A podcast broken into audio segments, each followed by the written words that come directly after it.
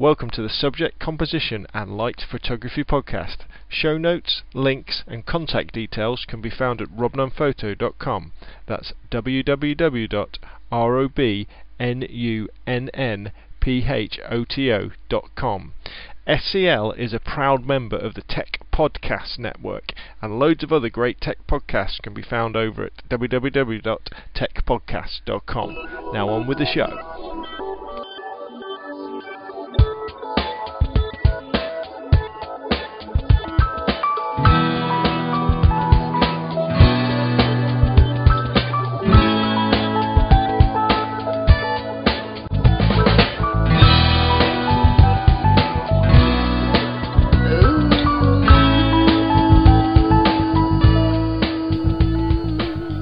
Hi and welcome to SCL, the subject, composition and light photography podcast. My name's Rob from robnunnphoto.com and this is my little audio diary about my journey through the wonderful world of photography.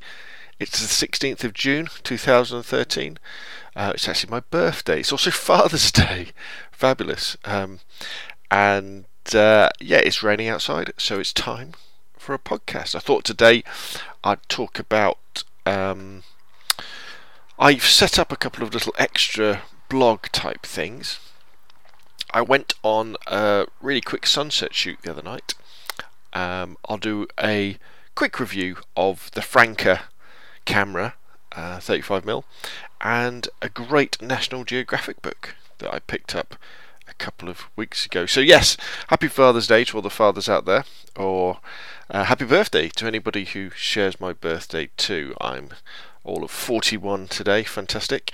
Suzanne and Oliver have gone down the gym, so it's given me a couple of hours just to record a quick podder. Before you ask, what did I get today? Um, I got a couple of pairs of trousers. Um, I got a some Maltesers, which is uh, a chocolate. Nice big box of those, which is very good. I got uh, one of those utility vest type things, you, know that you see photographers, older photographers wearing with like lots of pockets in. That looks quite interesting. Suzanne picked that up from uh, from uh, the charity shop where she works, so, so that's that's really nice. And um, what else did I get? Oh, I got a nose hair clipper. You know, one of those things as you get older, the hair stops growing in your head, but it starts coming out of your ears and your nose. So I got an electronic one of those. So instead of me having to pluck them out or not bother getting them. I've got an electronic version, so happy days. Right, so on with the show. On with the show. What have we got today? Well, one of the things that, you know, social media. I mean, I'm no expert. I mean, I have my blog, um, and I guess the the biggest thing I'm involved in is is Flickr really for posting my photos, getting involved in not that many discussions, but I'm I will be getting involved in more discussions on lots of different groups. In fact, with the recent update to Flickr, that you know, and if you haven't tried it by now, I don't understand it. Get over there because you get a terabyte of free photographs, which you will never fill. If you upload every single JPEG you've ever taken, you're going to be hard pushed to fill a terabyte because that is an awful lot of storage, and it's free. Do it. Get over there, and then obviously um, you can come over to the robnunnphoto.com Flickr group where we post photos and there's little photo challenges or assignments um, every couple of months. And I'm going to what one of the things I did with that there's a new app as well which haven't got it for your Android or your iOS uh, iPhone or iPod Touch, which is really good. It it brings photos to the front and center, um, displays them really nicely. It uses a lot of bandwidth, but by the by, you know it's a big improvement one of the things I did do was go through and leave a load of groups that I'd never, you know, things like uh, uh, castles where you just put pictures of castles. I got rid of loads and loads of groups. Got down to about, I think I'm in about ten groups now. Ones that I will post my photos to and get involved in the discussions of, and then I will expand that list as I come across different different groups that way. Um, so I'm involved in that. I have a, I do have a Twitter account. You may follow me on Twitter. I think I'm just Scale Speeder on Twitter, um, and I mainly use that as an auto poster. So whenever I put anything on the website, it posts it on Twitter. Uh, I think I've got a couple of hundred followers, maybe. to be honest, I very rarely go to Twitter. I don't have enough time to look at these things. Um, I'm on Facebook, but that's really just a personal thing. Um, for me, family, close friends, but I don't even, to be honest, I don't even, I don't even really use that very much. Um, I don't post that many photos to it. Um, I've been getting involved in a photo group that one of my friends has set up, but even then, you know, I don't really have that much time. Um, but a couple of things that lots of people talk about are Tumblr and Pinterest. So I got all inspired a couple of weeks ago. thought, right, I'm going to set up a Tumblr blog. And Tumblr's a bit like, well, any sort of blogging platform, like, um, you know, Blogger or Blogspot or um, WordPress or uh, Squarespace, and the fact that it's very easy to set up and it's a really simple way of producing a nice simple blog and they look beautiful. Um, so what I did was I actually uploaded all my photos from my two portfolios or most of them and set up a, a, a Tumblr blog which I think is called robnunnphoto.com at Tumblr something like that. I'll put the links in the show notes. And also Pinterest as well. Lots of people talk about Pinterest, which is another, which is a kind of. Uh, to be honest, I think it's a bit like a copyright nightmare for, for photographers because people just share photos on there of things they like, which is great because it's sharing links and it drives traffic to different places. You know, fantastic. So I, again, I created a, a board and uploaded a load of photos to there from my portfolios. Again, with some links, you know, to, to, to the website.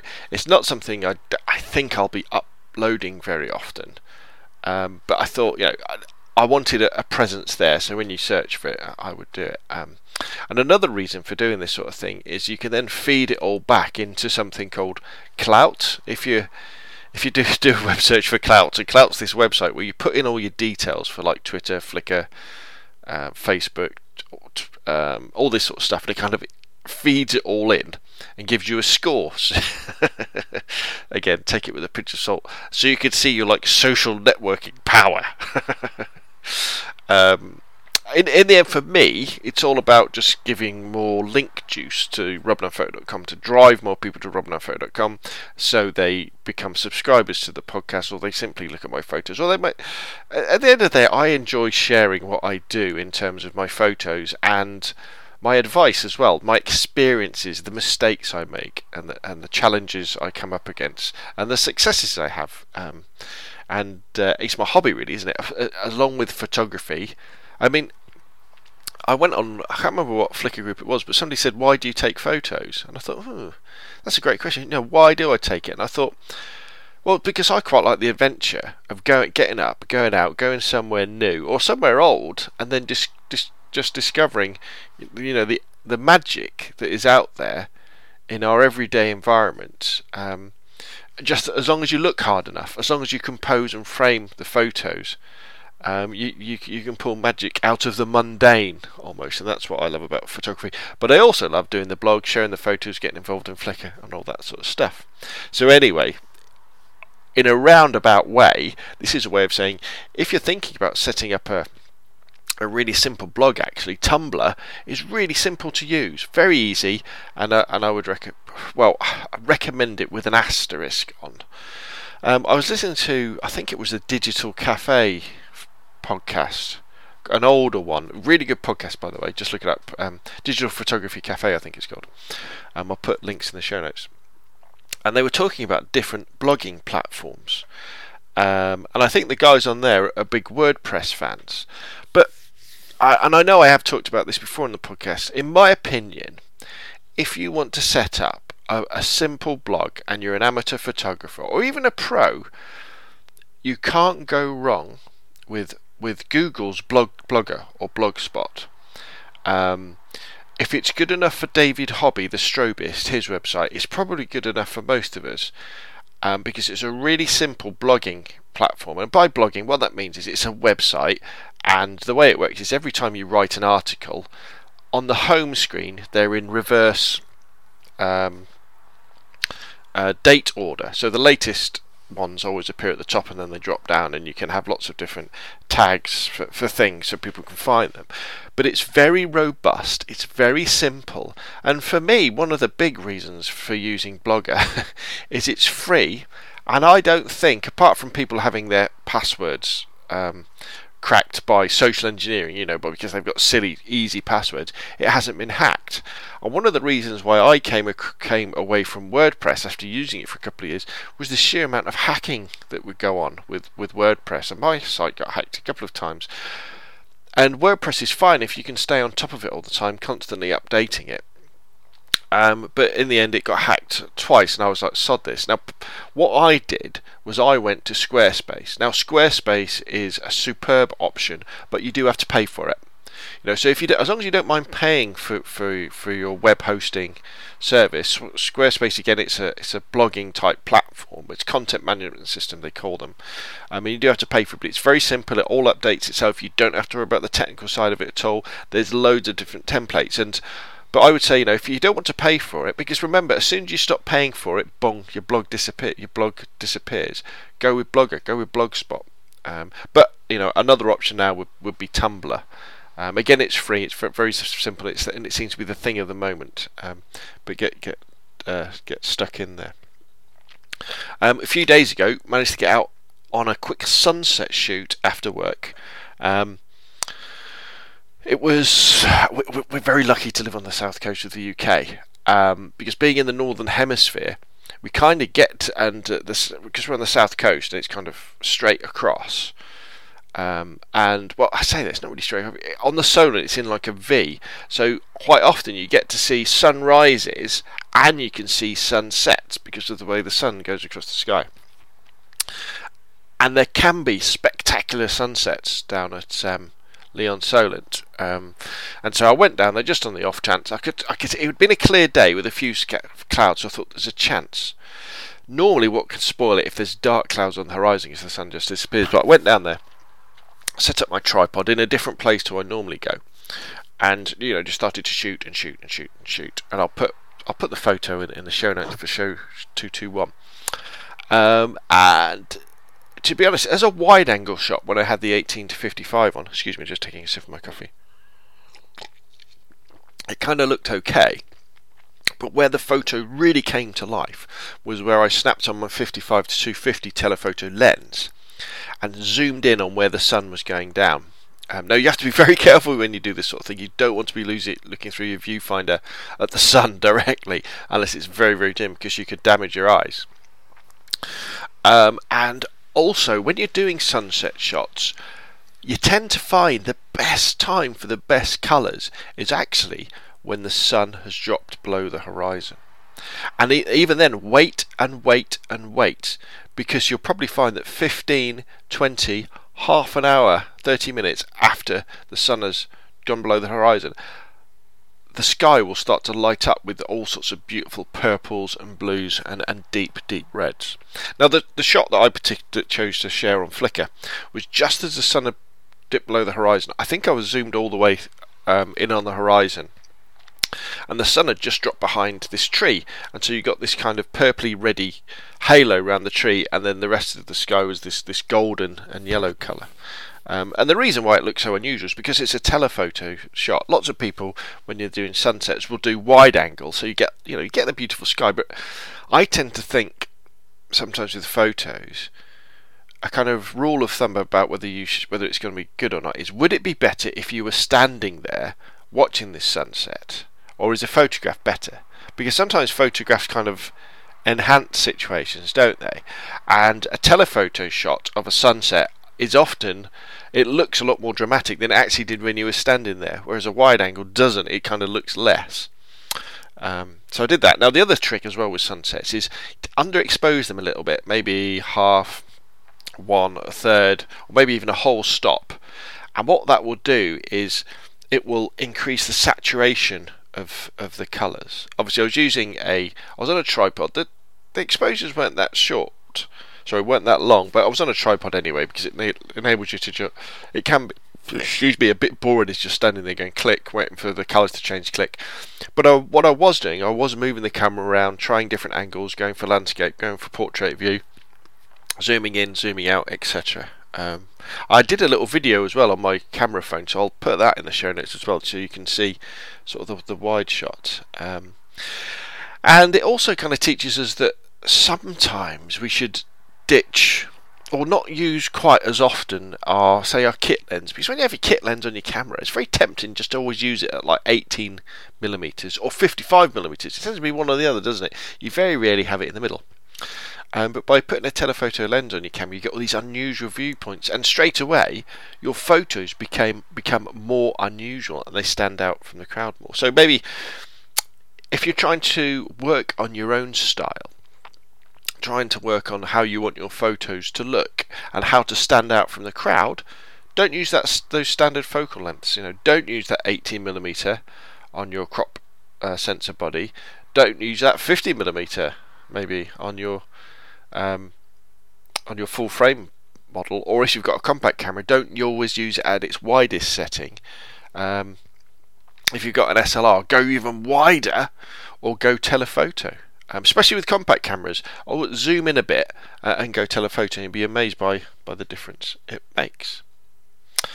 Um, okay, so I've also been playing with over the last few weeks the Franca camera. Now, you may remember me talking about this maybe even a year ago. It's a plastic fantastic 35mm Lomo type camera, which means that it's probably made in Hong Kong incredibly cheaply. If let's have a look at the bottom, does it say? Made in Taiwan. My apologies. Um, takes 35mm film, is completely manual. The only controls you have are uh, the aperture, which has got four settings from f6 to f16, which roughly equate to a sunny day to a cloudy day. You can wind it on. It's got a very simple um, viewfinder. It does have a hot shoe. What shoe? What show? Film photography podcast. Um, and uh, yeah, what's intriguing often about these cameras is the way that they see the world, which is a lot softer, a lot vignetted, and a lot more flary than our digital cameras do. So they can be worth playing around with. And this Franca one cost me a couple of quid from the car boot sale. Now I'm pretty sure I'm, I, I can't be certain, but I'm pretty sure I put some black and white film through this last year, and was very disappointed that when I developed it all, it was all blank. Because with the Franca NX40, um, the spooling mechanism or the winding mechanism is a little bit finicky, and unless you load the film just right, it doesn't grab hold of it at all, and you end up winding your way through what you think is a roll of 24 or 36 uh, frames, when in fact you're still on the first frame and you haven't changed it. So the old rule, and what I did learn from doing that, and from other failures I've had with 35mm. When if you're winding the camera on, whether it be a lever or a dial, always don't look at the little window with the numbers on. Look at on the left hand side on the top of the camera where the rewind dial is. Watch to see if that is turning. Because if that is turning, you know that the uh, that the uh, the film is winding on. Now that's a bit difficult with auto wind cameras because they don't always have that bit. In fact, they don't have that bit. Um, but with your plastic fantastics, just check that. Uh, I took the film to ASDA and got it developed. Um, I just got it developed and printed didn't bother with any scans uh, because it was only four quid, I think, or something like that. And I was reasonably pleased with the results. Um, pretty soft, dreamy, um, and to be honest, if the camera had been more reliable in the fact that it hadn't screwed up a roll of film before, I would probably recommend this as a as a good alternative to a Lomo type camera like a Diana or something like that because it's 35mm film so it's cheaper to buy and cheaper to process. Um, but what puts me off about using this really anymore is that unreliability. Um, the fact that I'm not dead sure if it's going to to wind on or not. But as a bit of fun, the Franca NX40, you know, if you see one of these 35mm plastic cameras going cheap, just check the aperture works, have a look through the viewfinder so you can actually see does it wind on and, the, and then give it a test. Um, and uh, there it is, there's, there's the noise it makes. Um, and, and have a bit of fun with one. But for, for heaven's sake, don't use one for a wedding or anything important at all. Now, one of the best bargains I've picked up from the car boot over the recent weeks has been a book. This one's called National Geographic The Photographs. Um, I would highly recommend this book. Um, very, very, very, very, very nice indeed. Um, and it's a reproduction of uh, photos from that esteemed American magazine, National Geographic, which if you've never looked at, go down to your local news agency and grab yourself a copy. Basically, they publish articles about the natural world, people, animals, science, all sorts of things, and what they're known for is the quality and quantity of the photographs they include as well. Now, this book, I think, he said, trying to find the page that has the details on, I think was published in 1994. So it covers the past kind of 100 years. Let's have a look. Copyright 1994, National Geographic Society. So it kind of covers the first sort of almost 100 years of photography in the National Geographic, and it's all on film. I'm pretty sure there's no digital images in this book at all. And why is that important? Well, I'll talk about that in a minute. But don't worry, it doesn't have loads of old black and white photos in. We're talking mostly colour here. Um, because again, the National Geographic was one of the first publications to really embrace colour with the idea of bringing realistic, lifelike photos to the masses so they could experience all these wonderful places in the world. Um, and why is this book so important and books like it so important? Why is the National Geographic so important? Not simply as a as a tool so that we can see all these things that are happening in our world, but to photographers in general. You know, why should you have a National Geographic book on your bookshelf so you can look at it often? Um, I would argue that one of the great challenges of, of being a photographer these days is the sheer amount of work you can look at but often it's uncurated work. So what I mean is, you know, you go on Flickr, you go on Facebook, you go on Pinterest, you go on Instagram, and there are tens of thousands, there are millions of photographs you can look at by people. But one of the problems is there's how do you know how good they are? If you want to become a better photographer, uh, photographer yourself, the way that you do that, in my opinion, one of the ways anyway, is that you look at lots of great photographs and you take lots of photographs. And if you do those two things, you will get better. However, when I say look at great photographs, how do how do we know as beginning beginners what a great photograph is? Um, and that's with the, well, where you have the idea of the crea- curator or the editor, the person who knows what a good photograph is, and then proceeds to show you them. Um, now, I know this might be a bit controversial. You could say, well, you know, it's all in the eye of the beholder and stuff like this. Well, it is, but there's certain people that will have been in a situation where they've, uh, i.e., photo editors that have been at magazines or publications or public publication houses for a number of years, and it's been their job to look at tens of thousands of photographs to distill them down into a handful, which they then publish. So they know what a great photograph is, in their opinion. Um, and obviously, this changes from photo editor to photo editor and publication to publication.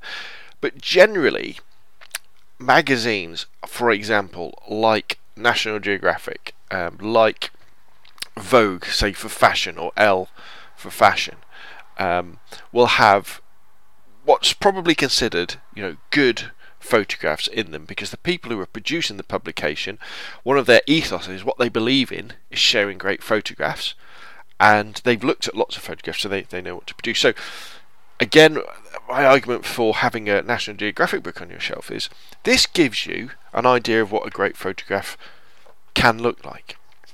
It gives you an idea of what you can aspire to with your photography.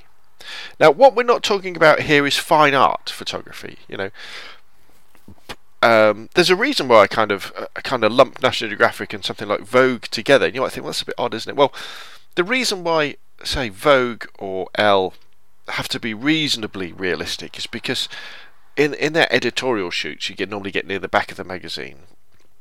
They have to be fairly realistic in terms of colours and representation because it's all about clothes. You know, yeah, they touch up the models, make them look more beautiful and thinner and all this sort of stuff. But the clothes have to look kind of a little bit about like what people would who would want to buy them. Um, otherwise, there would be a bit be a bit of an uproar. And to take that to the next level with National Geographic, they you know they have very strict guidelines about how you can edit photographs. Now I know there's been a few controversies. There, there was one a few years ago where for the cover I think they moved one of the pyramids around or something. Uh, but in general, what you see when you see a National Geographic photograph is what the photographer saw when he looked for his viewfinder. It might be cropped, but generally there's not there's not cloning going along on. There's not too much manipulation of contrast and color and saturation.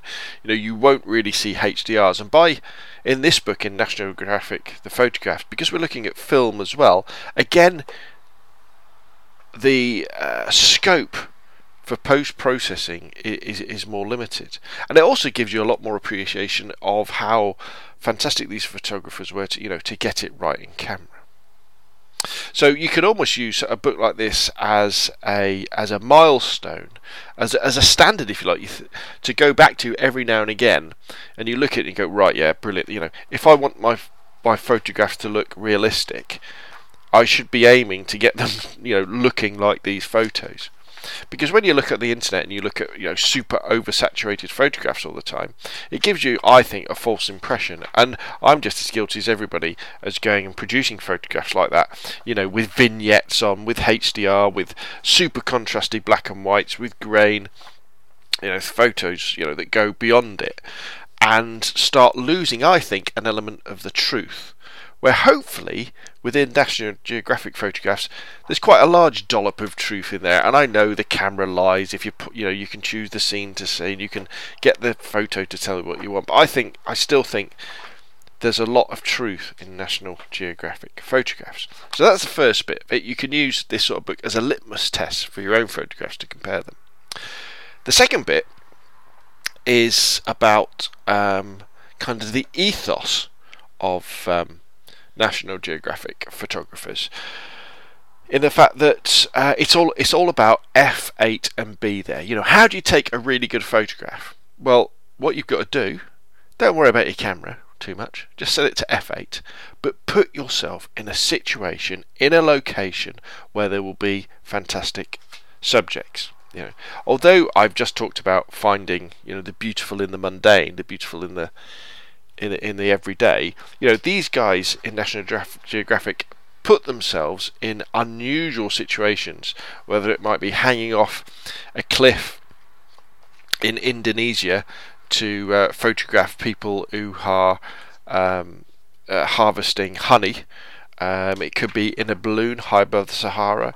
It could be on the plains of the Serengeti at night, photographing stuff in the Arct- Antarctic um, underneath the sea, uh, in a war zone, um, in a, in, in uh, the rainforest. You know, these guys go where angels fear to tread sometimes, and they take the photographs that they bring back. And it's being in that situation. Now, we're not all in situ- we we can't all do that ourselves, can we? But maybe there's things that are going on in your local area that you can go visit festivals, um, markets. Um, maybe there's different locations you've never been to where you could put yourself in this unusual situation with this unusual and striking subject and F8 and just be there and uh, take the photographs. The other thing to take from um, this book um, and and uh, photography in general is something I just wanted to share with you. Um, and this again comes back to something called photographer's luck, which I talk about an awful lot um, and the idea behind photographer's luck is you take lots of photographs and you'll probably get more more better ones. Think about Austin Powers in is it Austin Powers 2 where right at the beginning he's doing a photo shoot with is it Ivana Trump a lot or, or one of those and he's got a camera he's going click click click click click taking lots of photos. In essence that's what it's all about. Um, and at the beginning beginning the beginning of the book in the um, I think it's in the foreword um, they took, the guys writing it is talking about what the uh, National Geographic photographers would do is when they would get together. This back in the day, the days of film, they would have uh, a tray party. Sounds cool, eh? Where they would take all their photos from their assignments, put them in a tray, all going into a room, say you know ten to fifteen photographers, and set up a projector and look through each other's photos. And the idea was to come up with the best tray which you would then give to the photo editor, who would then choose the best photos that would go in the go in the magazine. But let's just listen to this. Depending on the assignment, photographers can come back with 600 to 800 rolls of film. 600 to 800 rolls of film. That's about 20,000 to 30,000 frames. You know, wow. So just just think about that for a moment. So these photographers are going out for normally one story, which may be one of say four stories in the five or five stories in the magazine, yet they're taking up to 30,000 frames, and this is in the days of film. But the pictures are not of 20,000 different subjects. Okay, so they would take those 30,000 photos and then reduce them down to about 80, which they would then share with their fellow photographers on one of these slide parties. So they would have to be different ones. And the, the idea is they wanted to create a tray so perfect that the picture editor would then find it nearly impossible to go from the 80 photos that they'd picked from the 30,000 they'd taken while on assignment to about the 30 selected for publication. Now, I know know that they don't for normally now for an, for a National Geographic story, there's normally nowhere near 30 photos for for a story, even the main ones. So just think about that for, for a moment. So for a publication grade photograph that's going in National Geographic, the photographer, in order to come up with the 30 selected that are going to go in that story, they have to take 20 to 30,000 photographs. Think about that hit rate. Think about how many photographs you take when you go out. You know, and how that relates to how many photos you share. So for every 10 photos, do you share one on, on Flickr or Facebook or Twitter? Or is it for every 100? Or is it for every 1,000? I did an article not that long ago when I talked about the simplest way to become a better photographer is to share less. Is to be a more ruthless editor. Is to say, well, I'm not going to share that because it's not a great photo. And it often means that you'll choose to share a lot less than you would. Or you take a lot more photographs. Even if you're in front of the same scene. Say that sunset scene that I took the other night. I must have taken, I don't know, 120 photos probably. Click, click, click, just trying different angles, waiting for the sun to change, and I came up with one photo from all of that.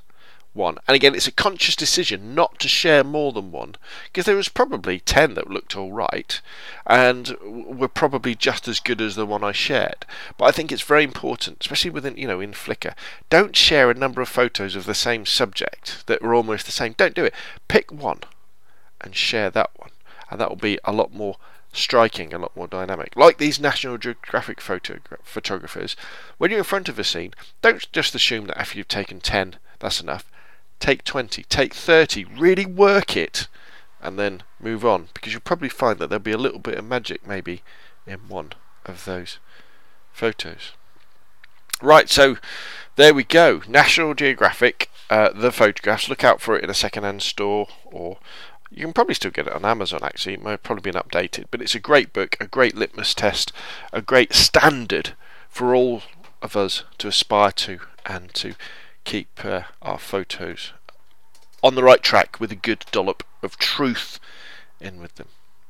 Well, thanks for uh, listening this week. I know it's been a while since the last one, everything's been a bit busy. Um, thanks to everybody for taking part in the Flickr group, putting their photos in, taking part in the assignment.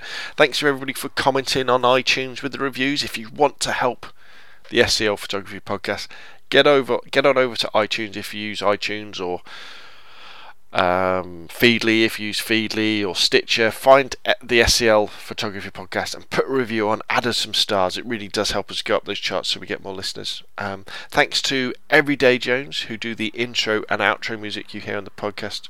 But most of all, thanks to you for downloading and listening to the podcast. My name's Rob from robnunnphoto.com email me, please, with any ideas or comments for the blog or the podcast. Scalespeeder at gmail.com. That's S C A L E S P E E D E R at gmail.com. And hopefully, pretty soon, I'll see you on Flickr.